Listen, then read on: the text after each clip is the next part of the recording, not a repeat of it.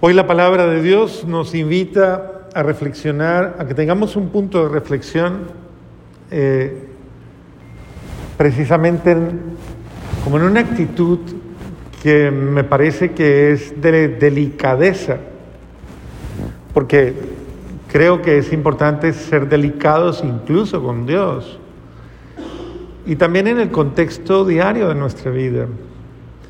Y la palabra de Dios nos lleva a reflexionar sobre esa actitud de, eh, podríamos decir, de humildad, por medio de la cual cada uno de nosotros sabemos reconocer lo que hacen por nosotros. Reconocer las bondades, reconocer las bendiciones, reconocer las maravillas, reconocer los prodigios, reconocer las gracias, reconocer, saber reconocer. Una persona que no sabe reconocer todo el bien que ha recibido, todo el bien que se le ha hecho, tiene dos opciones, o es soberbia, soberbia, orgullosa, arrogante, o lastimosamente está demasiado, o sea, qué sé yo, despistada, perdida, o... Porque uno humildemente debe saber que las cosas no vienen solas, no vienen porque sí, no vienen por la casualidad ni por... Siempre hay un alguien, como dice, moviendo los hilos más profundos, invisibles, muchas veces, haciendo algo por mí, haciendo algo por ti. De hecho, usted llegó hasta donde llegó por el sacrificio de muchos, de muchos. Tuvo que haber alguien que le lidió a usted sus primeros años de vida, sus primeros meses. En estos días les preguntaba, les hacía una pregunta, ¿cuánto, cuánto se quiera, cuánto reclama un, una criatura humana para poder ser autónoma? ¿Se acuerdan de esa pregunta? Ustedes dijeron que siete años, que por ahí a los siete ya el muchachito ya como que se vale por sí mismo. Después otros dijeron que todavía de 80 andaban por ahí gateando. Pero que inicialmente los siete años se hace referencia precisamente a... Bien, ¿sí? Tal vez esa primera fase de la infancia, yo creo que todo es por etapas, ¿no? Y esa primera fase de la infancia requiere mucho. Las criaturas de otras especies son independientes en muy corto tiempo, en muy corto tiempo. Y, y, casi podríamos decir que muy corto tiempo inmediatamente ya se tienen que valer por sí mismas. Cuando ustedes van a las playas nomás de aquí, de, de esta zona, eh, en toda la Florida, ven las tortuguitas que vienen por épocas. Y ustedes ven que las tortuguitas apenas salen del huevo, tienen que salir a correr, a meterse al mar. Pero tienen que valerse por ellas mismas. Y uno se pone a ver otras especies, por ejemplo las zarigüeyas. ¿Conocen las zarigüeyas? ¿Sí las han visto? ¿Sí? ¿Las conocen? ¿No? ¿Ah? Les llaman también, ¿cómo es que les llaman aquí? ¿Ah? Eso. Que pasan en las calles por aquí. ¿Cómo se llaman? ¿Ah? Iguana. No. ¿Ah? Koala. Bala.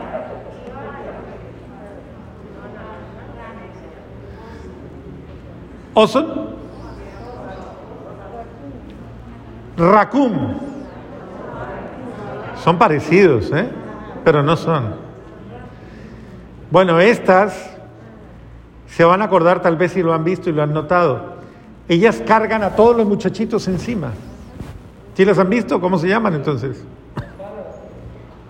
Ave María Purísima. Zarigüeyas. Cargan a todos sus muchachitos encima, los cargan. En muchos lugares las persiguen porque se comen mucho las gallinas y son, son ladroncitas.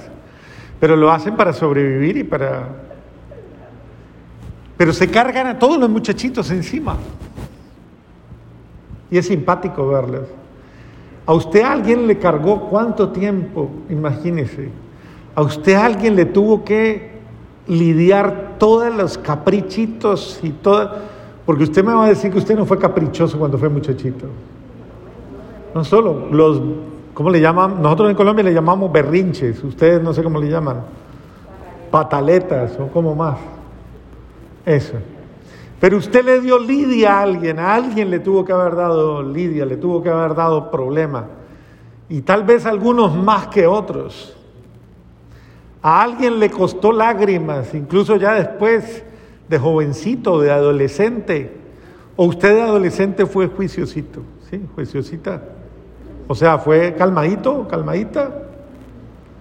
No, yo creo que todos, todos pasamos, yo incluido, yo me incluyo, por momentos muy, pues, complicados. La única que aquí no ha dado lidia ha sido María y, Guadalupe. Pero la gran mayoría, de verdad, todos, eh, a alguien, alguien tuvo que cargar con nosotros. ¿Y por qué debemos reflexionar en eso? Precisamente porque si usted es agradecido, usted debe reconocer que hubo un alguien que le dedicó tiempo, le dedicó cuidados, le dedicó tantos sacrificios que si usted no, hoy día no sería quien es. Alguien que tuvo que hacer gasticos y usted, muchos costaron carito. Yo no sé si usted nació en la época en que ya no lavaban el pañal. ¿Sí? ¿O usted cuando nació todavía lavaban el pañal? Todavía lo lavaban, pero alguien lo tenía que lavar, bendito sea Dios. pero es el sentido de alguien a alguien, yo le debo, alguien me cuidó mis enfermedades, alguien me, me llevó, me, alguien, hubo un alguien un alguien que rezó por mí, un alguien que intercedió, alguien. Y no solamente en eso, muchas personas, alguien que me ayudó a entrar en un trabajo, alguien que me ayudó a salir, alguien que estuvo ahí, que me dio, que habló bien por mí, alguien que me recomendó, alguien, un alguien. En todos esos detalles uno debe aprender a reconocer humildemente los prodigios de la vida diaria los prodigios y la providencia amorosa de un Dios que quiere mi bien, mi absoluto bien. Alguien le enseñó a creer o usted creyó solito. Yo me imagino que detrás de usted hay cantidades de abuelitas, de abuelitos rezando por allá, orando, pidiéndole, clamándole, como usted tal vez pide por sus generaciones futuras, o no pide. ¿Sí pide? Claro,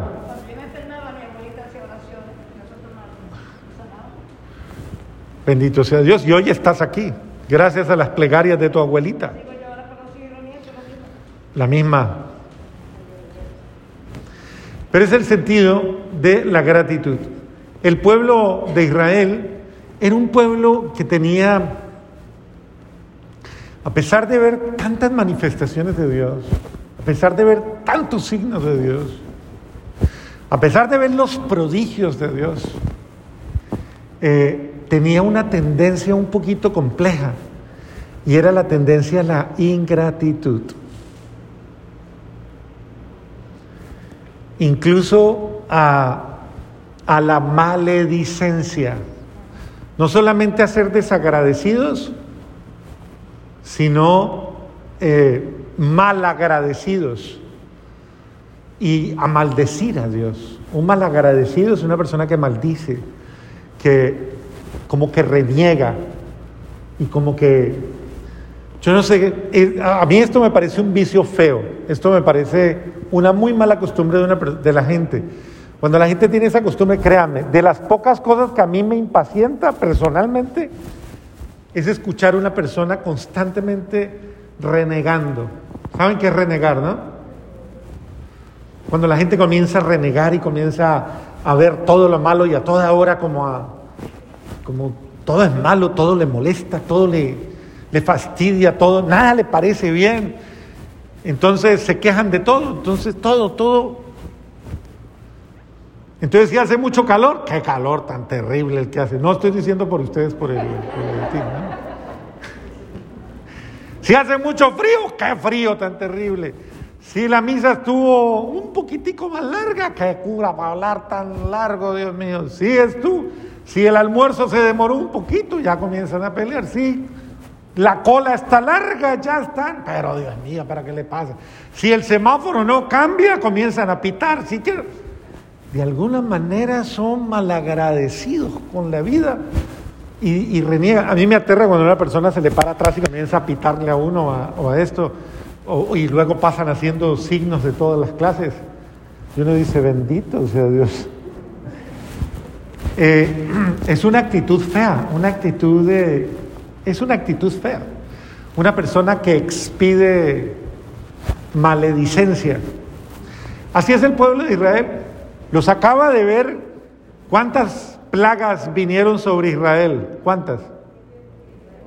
¿Cuántas? Siete. ¿Quién le dijo que siete? ¿Cuántas fueron? Nueve. Benditos Dios. ¿Quién da más? ¿Cuántas? Muchas, para no caer en, Bueno, supuestamente son diez plagas. Eh, y con cada una de ellas y con cada uno de esos prodigios,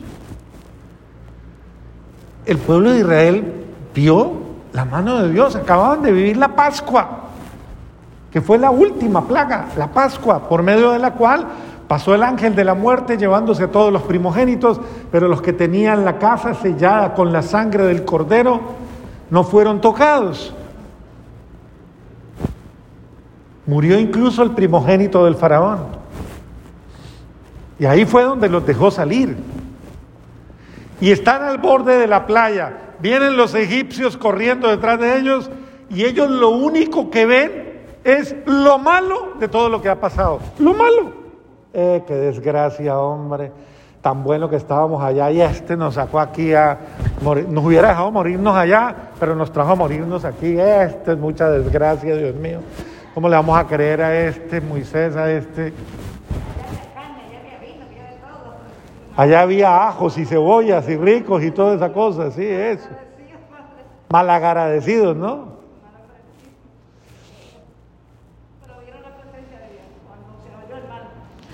Bueno.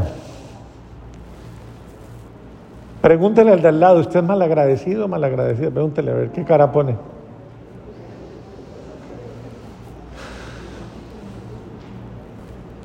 No sé. Ah.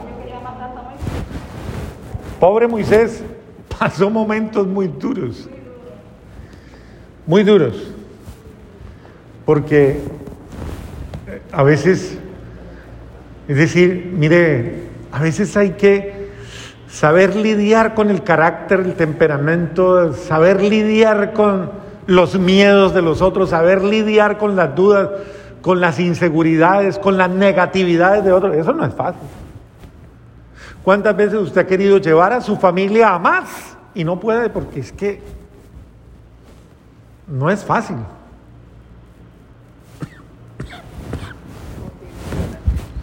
Confiamos en la oración, ¿no? ¿Qué hemos hecho?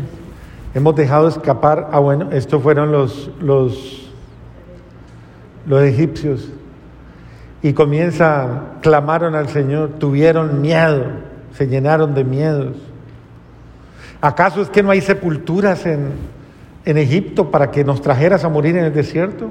¿Para qué nos sacaste de Egipto? Hay una frase que es muy dura, ¿no? Que ojalá nunca nos la digan a nosotros. Es la persona que vuelve al pecado. ¿Se acuerda que vuelve a una situación de esclavitud? Que vuelve a una situación de encadenamiento. Que es un fenómeno, ¿no? Es, hay un filósofo que se llama Eric Fromm que escribe un libro que es bastante, que se llama El miedo a la libertad. Hay mucha gente que tiene miedo a ser libre.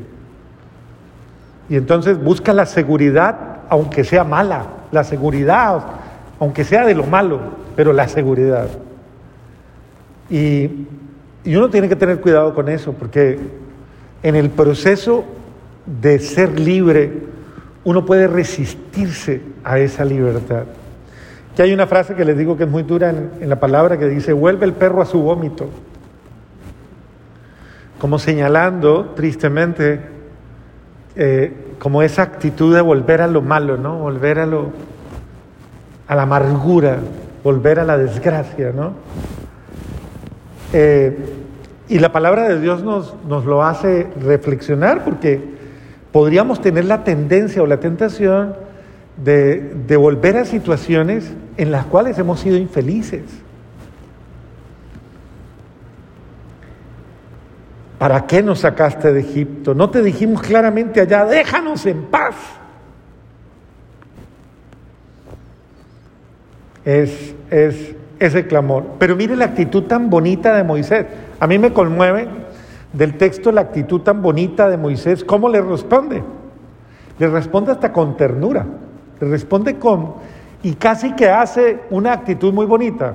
Hace caso omiso de lo que les está diciendo, o sea, como que no le presta atención a sus miedos y a sus alegatos y a sus gritos y, les dice, ah, no tengan miedo, no tengan miedo,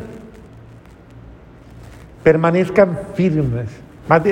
mire qué buen motivador es Moisés, ¿no? El hombre ya había pasado por muchas pruebas, ya había pasado y Dios no lo había defraudado. Lo importante de eso, ¿no? Cómo Dios le había dado signos en la vida de que nunca lo deja solo, de que Él lo respalda. ¿Tuvo sus miedos en un momento? Sí, claro. Acuérdese cuando el Señor lo envía a Moisés en la zarza ardiendo y le dice, ve al pueblo, ve y libera a mi pueblo, ve al rey, al faraón de Egipto y ve y dile que, que deje salir a mi pueblo. Acuérdese que Moisés se asustó todo y dijo, yo, Su hermano Aarón, eso. Menos más que Estercita ha sido juiciosa en la catequesis y ella se la sabe bien. Eso es importante, Estercita.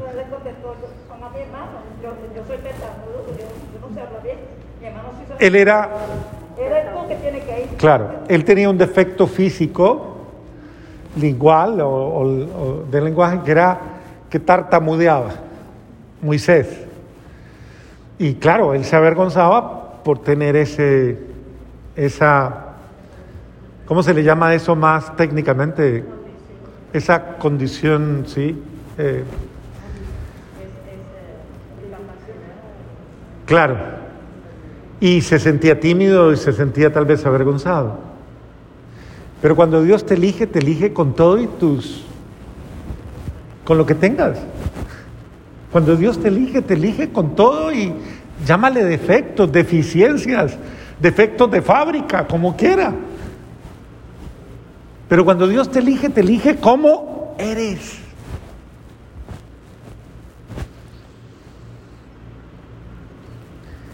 Eh, y Moisés, que había probado esa fidelidad de Dios, que Dios se había comprometido con él y no lo había defraudado, y no lo había dejado solo, pues ese Dios enseña a confiar. En la vida muchas veces, y eso nos debe pasar a nosotros, entre más caminamos en Dios, nosotros debemos afirmar en la fe a los que no creen, ayudarles, enseñarles a creer a los que menos creen, porque usted es testigo de acciones de Dios, de la misericordia de Dios, usted es testigo del amor, de la fidelidad. O sea, Dios no me ha abandonado, ¿por qué me va a abandonar ahora? ¿Cierto? Y eso es lo que hay que hacer. No andar endebles llenándonos del miedo del otro. Que el otro tenga miedo, pues hasta derecho tiene a tener sus miedos. Pero yo he visto la mano de Dios, yo he visto el poder de Dios, yo he visto la fidelidad de Dios. Entonces, y Moisés les dice, no teman, permanezcan firmes y verán la victoria que el Señor les va a conceder hoy. Ese es el hecho de comprometer a Dios, comprometer el bien de Dios, la bondad de Dios, la grandeza de Dios. No tengan miedo, porque Dios les va a mostrar su victoria hoy. Esto es importante tenerlo en cuenta. Ahí es donde suceden los milagros, con esta actitud de fe. Ahí suceden los milagros. Y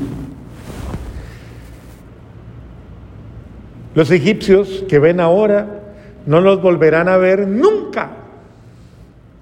El Señor peleará por ustedes y ustedes no tendrán que preocuparse por nada.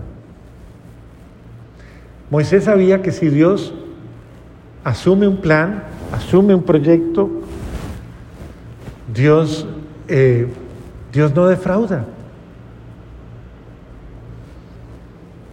Dios no defrauda y Dios convalida a quien decide luchar por ese bien.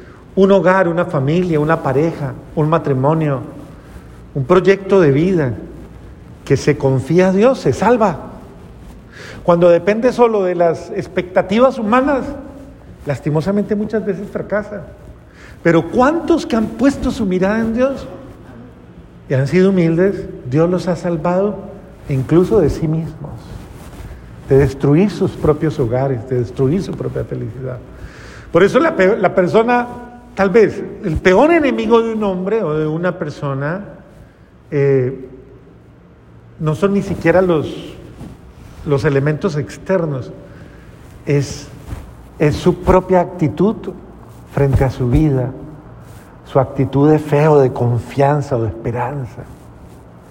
Si ni siquiera usted cree en lo que usted si, ni siquiera usted cree en su familia, ni siquiera usted cree en ese proyecto de Dios, pues entonces ¿quién lo va a salvar ese proyecto? Si es que ni siquiera usted cree. Entonces el Señor le dijo a Moisés, como confirmando, ¿no? ¿Por qué sigues clamando a mí? Diles a los israelitas que se pongan en marcha. Los milagros suceden cuando usted se pone en marcha.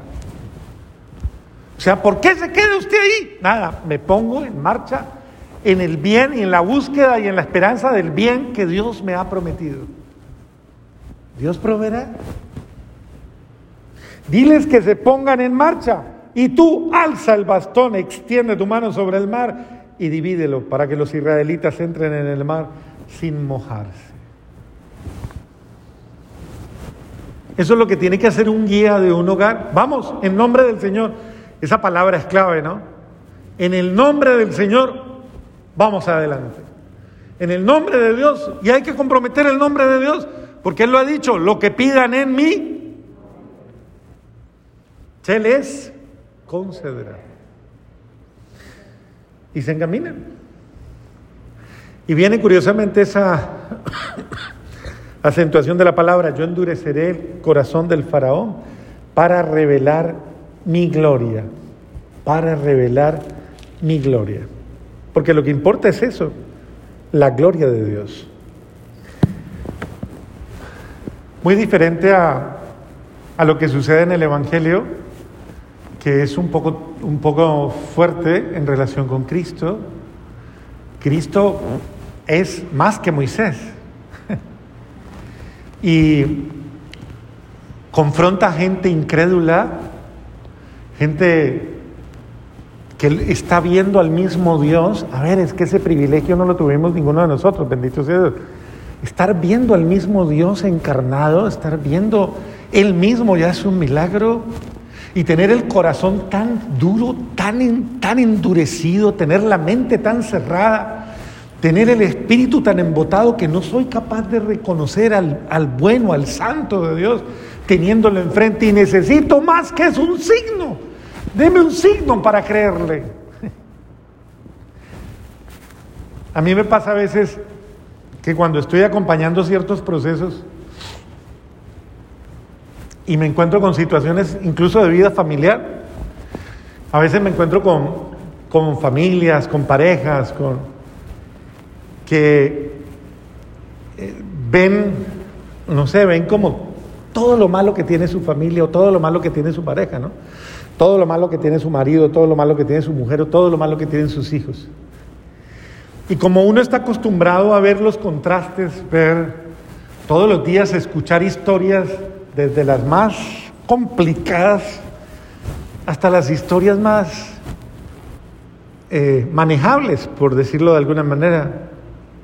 Y uno se pone a ver que el que tiene las historias más complicadas, complicadísimas, enredadas, puede que crea más en su proyecto familiar. Yo he visto hogares que han llegado aquí en nada, cero, ya se separaron, ya se fueron, llegaron con nada, es que no llegaron ni siquiera con las ganas de estar juntos. Y salieron con algo.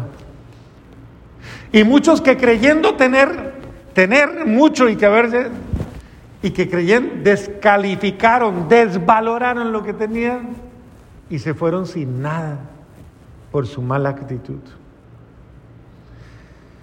Y muchas veces uno ve esos contrastes, ¿no? De, de cómo, cómo, muchas veces no vemos lo bueno que tengo a mi lado, lo bueno que tengo. Eh, es que nos hemos acostumbrado a exaltar tanto lo malo que no vemos lo bueno. Y a mí muchas veces me toca decirle, pero mire que su marido no es tan malo, mírelo. Mire que su, su mujer no es tan mala, Dios mío. Mire que su hijo no es. Incluso he tenido que caer en situaciones un poquito más puntuales, en las cuales me, toca decirle muchas veces a la familia, discúlpeme, perdóname, con todo respeto que usted se merece, pero el problema de su hijo no es su problema. El problema de su hijo es usted.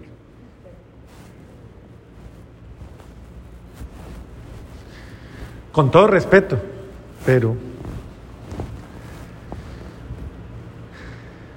recuerdo mucho eso de alguna oportunidad en la que alguien me hablaba y me decía, mi hijo esto, mi hijo lo otro, mi hijo aquello, y ya me está afectando al otro.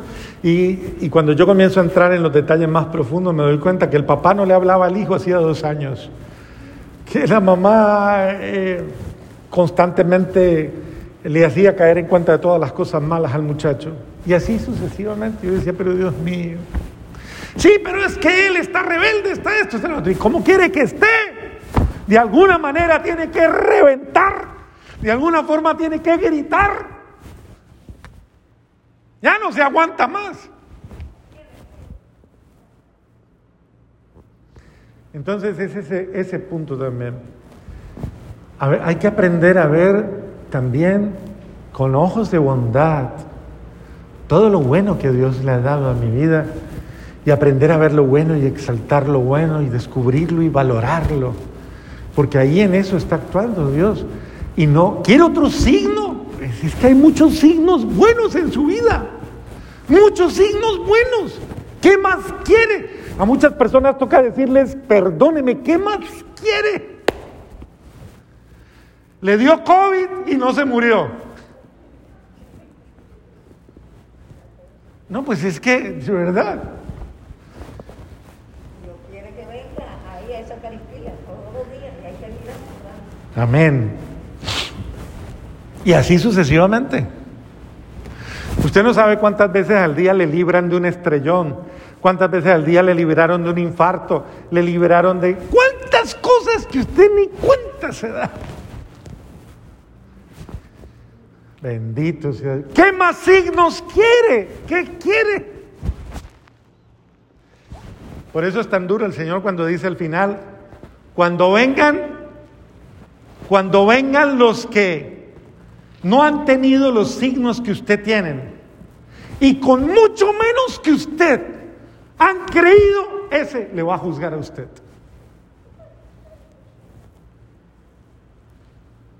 Usted ha recibido mucho, pero mucho. Muchos con muchísimo menos de lo que usted ha recibido han sido buenos. Y usted ha recibido demasiado y no reacciona y no cambia de vida. Entonces, eso es lo que está diciendo el Señor. ¿Qué más necesita usted que yo haga para que usted se dé cuenta, para que usted capte, para que usted escuche y perciba y sea agradecido y tenga buen corazón y reconozca que lo único que Dios ha hecho es hacer todo lo posible para que usted sea feliz, para que usted le vaya bien, para que usted se salve. Pero muchas veces Lastimosamente usted no ha tenido la humildad de agradecer todas las bendiciones de Dios. Amén.